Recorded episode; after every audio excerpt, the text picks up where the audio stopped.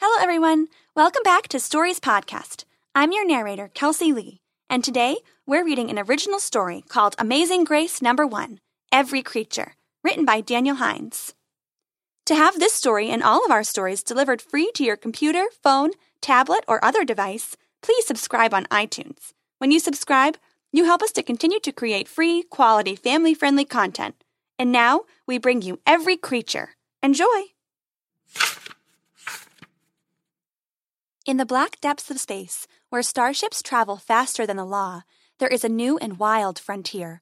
Colonists settle strange planets, pirates smuggle exotic goods, and bold heroes eke out livings with the sweat of their brows and the triggers of their blasters. In this brave new world, there is one girl dedicated to protecting the defenseless creatures of the universe. She is Amazing Grace, Princess of Space. Stories Podcast is brought to you by Chase. All my real estate friends say the same thing. The last few years have been a seller's market. So, how does someone like me looking to buy their first home stand out and get taken seriously? Chase's closing guarantee is one way to give you the edge you need. As a Chase customer, you're guaranteed to close quickly or you get $1,000. So you can show homeowners you're serious about buying without the personal letter or gift basket, or skywriting it over their house. Get in your first home even faster with Chase. Learn more at chase.com/stories. Chase, make more of what's yours. All home lending products are subject to credit and property approval. Rates, program terms, and conditions are subject to change without notice. Not all products are available in all states or for all amounts. Other restrictions and limitations apply. Home lending products offered by JP Morgan Chase Bank NA, an equal housing lender. Summer is finally here. It's time for beach days and barbecues, family vacations, and quality time with the ones you love. I don't know about you, but I don't want to spend a whole day getting my hair colored at the salon when I could be outside playing frisbee with my dog, but I also don't want to take a chance on a box kit from the drugstore. Now there's another option Madison Reed. It took a strong woman to shake up the hair coloring world, and Amy Errett did just that with Madison Reed, the company she named after her daughter. Madison Reed offers gorgeous, professional hair color delivered to your door for less than $25. What makes their color unique is that it's crafted by master colorists who blend nuances of light, dark, cool, and warm to create over 45 gorgeous multitonal shades. Clients agree. With Madison Reed, you get gorgeous, shiny, multidimensional, healthy looking, fresh from the salon hair. But you can do it yourself at home. Get an expert color consultation or take the color quiz at madison reed.com.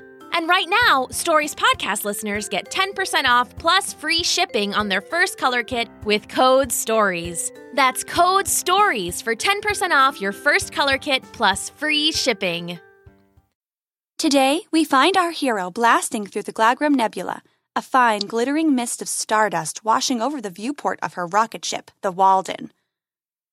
She sits at the controls, loosely cross legged, ponytail floating behind her in the zero gravity.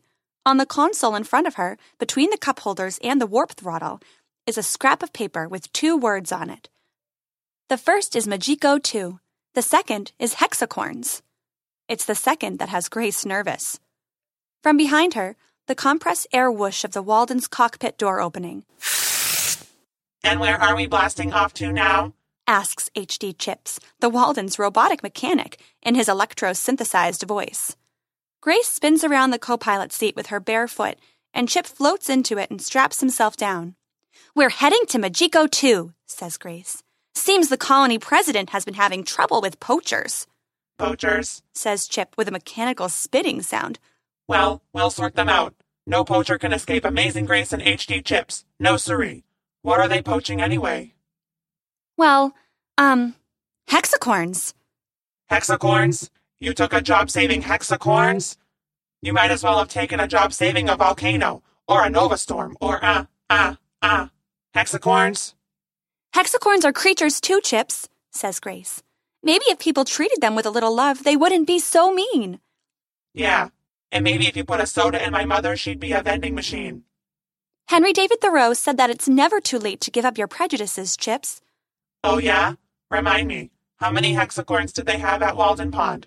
A dozen? A hundred? That's enough, Chips, says Grace, and floats up and out of her chair.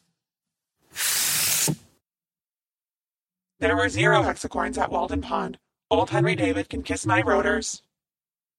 An hour later, the Walden is dropping into the atmosphere of Majiko 2, trailing a streak of blue fire across a pale sky like a slash of paint on canvas. They roar over dense purple forests and vast empty plains of waving blue grass, and finally come to Majiko City, a small colony of rusted out old starships converted into permanent buildings. Grace, now clad head to toe in a smoky gray spacesuit with a tinted visor, slaps the communications panel. Majiko City, this is Grace Green, captain of the Walden, requesting permission to land. You are cleared to land, Walden, replies a scratchy voice over the Walden speakers. We're glad you could make it. Chips, initiate landing procedure, says Grace. Initiating landing procedure. Chips replies, and his four fingered metal hands slide gracefully across the control console, tapping out a series of commands. The ship rotates smoothly, and the blue fire of the engines fades to red and then yellow, and then disappears entirely as the Walden touches down on the scorched black surface of the landing pad. Grace closes her eyes and gives herself a moment to get used to the planet's gravity. It feels about the same as Earth's, common on colony planets, and supposedly the air is breathable too. A decent start for sure. All right then, she says, as the last thrums of the engine fade into silence. Let's go see a man about a horse. Though they bear some superficial resemblance, a hexacorn is not a horse. Tomato, six horn tomato. Let's roll, Chips. The colony's leader looks like a piece of wire, tall, thin, and dressed in black with tufts of white hair like frayed cable. He meets them halfway across the landing pad, a nervous looking guard dogging his steps. Amazing Grace! Thank the stars you're here, says the leader. I'm Horatio. I guess you'd call me the president of this colony. I understand you're the best conversation ranger in the business. It's an honor to have you here. It's my pleasure, Mr. President, says Grace, and together they start back across the landing pad towards the largest of the dull metal ship buildings. So you've been having trouble with people poaching the local hexacorns? Unfortunately, says Horatio, they are crucial to the local ecosystem, but their horns are quite valuable. Of course, they're usually tough enough to take care of themselves, but this latest batch of poachers has proven to be quite a pain. More of a pain than six horns in the belly? Well, Robot, if you must know. Get down! bellows Horatio's guard, and then the sky is full of fire. Grace throws herself to the scorched stone of the landing pad and feels chips land on top of her a second later. Stun blasts ping off the super hard metal of the robot's body, making it glow red hot in places. And to think, you were worried about hexacorns.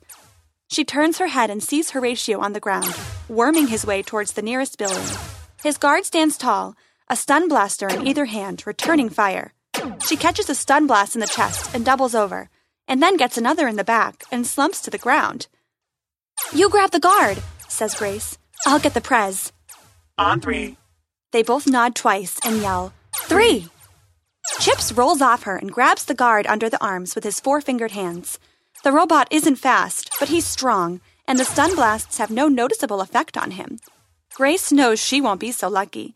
She flips herself over backwards and starts running, stun bolts flying through the air. She grabs the president by the collar as she passes and pulls him to his feet.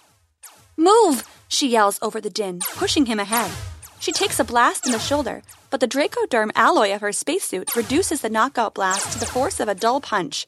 She reaches for her own stun blaster and remembers too late she left it back on the Walden with the rest of her gear. The doorway to the shipbuilding is just ahead when the president catches a stun blast full in the face.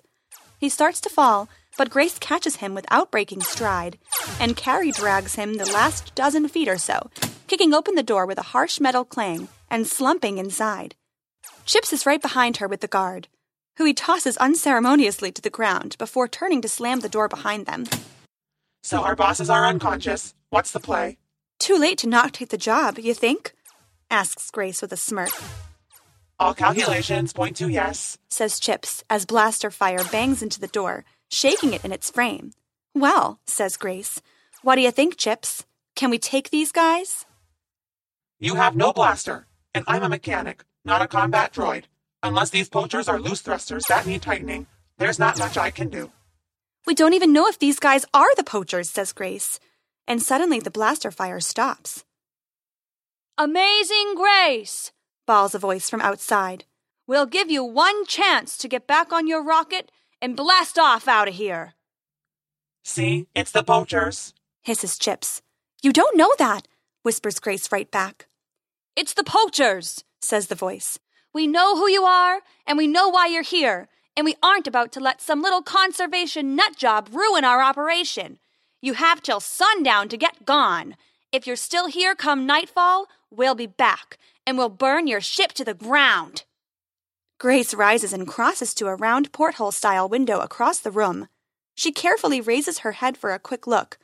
She counts four, no, wait, five poachers. Four mostly hidden in the tall blue grass across the landing pad, and a fifth standing in the front doing the yelling. He's tall, with a black hat pulled down to hide his eyes, and a long tube shaped blaster still aimed at the door. Till nightfall, Grace, he bellows again. On the floor, the president starts to stir, moaning weakly. The button, he says, gesturing feebly at a red panel near the door. Grace moves from the window and slaps it, and there is a sudden wail of security horns outside and the bang of other metal doors being thrown open. Chips cracks the door in front of him and peers out. Looks like the poachers are gone. There's a dozen or so guards outside, none quite as big as Sleeping Beauty here. But they'll do for now. Good. You get the president up. I've got to get something from the ship. What are you getting? My gear, By gear, you mean blaster, don't you? says Chips, resignation in his voice. Thoreau used to say, Everyone must believe in something, says Grace over her shoulder as she slips out the blaster charred door. I believe I'll go poacher hunting. By the time Grace gets her field gear and Horatio recovers enough to speak, it's just afternoon. This time, the trio are standing in front of an empty corral, surrounded by footprints, hoofprints, and gawking onlookers. Well, says Horatio, looks like they've gotten the last of the hexacorns. We herded up the remaining wild ones and got them into this corral to keep them safe from the poachers. I'm afraid we just made their job easier, though, putting all the hexacorns in one place like this. You did your best. Now you'll just have to leave it to me. You mean you'll still take the job? Even after this morning? If I bailed on a job every time a poacher took a shot at me, I'd have been out of business a long time ago, says Grace. Plus, I have my sturdy robot companion to keep me safe. Yeah, says Grace. That too. So, says Horatio, what's the plan? Grace looks past the corral at the blue grass of the plains, waving slowly in the breeze. I'll track them back to their hideout, she says. Chips will stand by the Walden in case I need air support. Be careful, says Horatio. I know this is your job and all, but those poachers are dangerous. After he says it, he rubs the ugly welt the stun blaster left on his face. Not to mention the hexacorns themselves. We nearly lost three men getting them into this corral, and there were only a dozen. They must have ten times that number at their camp. I'll be careful, don't worry, Grace says, and presses a button on her suit. From the collar, a full helmet rolls out and over her face, masking her features in cool gray dracoderm metal, except for the tinted visor that spreads in a single piece like a bird of prey over her eyes. You got me on the comms, Chips? she says into the helmet, and she can hear her own voice echoing from the robot's head a half second later. We are ready to proceed. You sure you don't want me to keep an eye on you from your orbit? Wouldn't help, Grace says with a shrug. After a couple miles, these planes butt against the mountains. Turns into a whole big cave system. That's where they gotta be. Only way in's on foot. Well then, good luck, Captain. And remember, if you get trampled or speared by a hexacorn, I told you so. Good luck, Grace, says Horatio. I hope you're as amazing as everyone says. Me too, Prez. Me too. She turns and walks out onto the plains, thumbing another button on her collar as she goes. This time, the alloy weave flashes different colors before settling into a camouflaging blue, approximately the same shade as the waving grass. The effect makes Grace nearly invisible if you didn't already know she was there. Get the Walden hot, Chips, crackles her voice over the comm. If this goes south, I'm going to need a lift faster than a speeding hexacorn, Yes, Captain. says Chips. Then, after a pause, he adds, Are they really worth the trouble? The hexacorns, I mean. They are vicious and dumb, and so what if poachers take them? Thoreau said every creature is better alive than dead. Not just the cuddly creatures, or the cute creatures, or even the nice creatures, but every creature. Compassion is what makes us human, Chips. But I am a robot. Yeah, well, nobody's perfect. Now hush up for a bit, it's tracking time, Grace says, and she disappears into the grass, a sleek predator determined not to hunt, but to protect the hunted. And if anyone got in her way, well, Thoreau never said anything about stun blasters. The end. For now. Thanks for listening. This story was written by Daniel Hines and produced by Jake Letizia. Please don't forget to subscribe on iTunes and leave us a good review. When you subscribe and review, you help us to continue to create free family friendly content. Don't forget to check back for part two of Amazing Grace's adventure. I'm your narrator, Kelsey Lee, and I'll see you next time.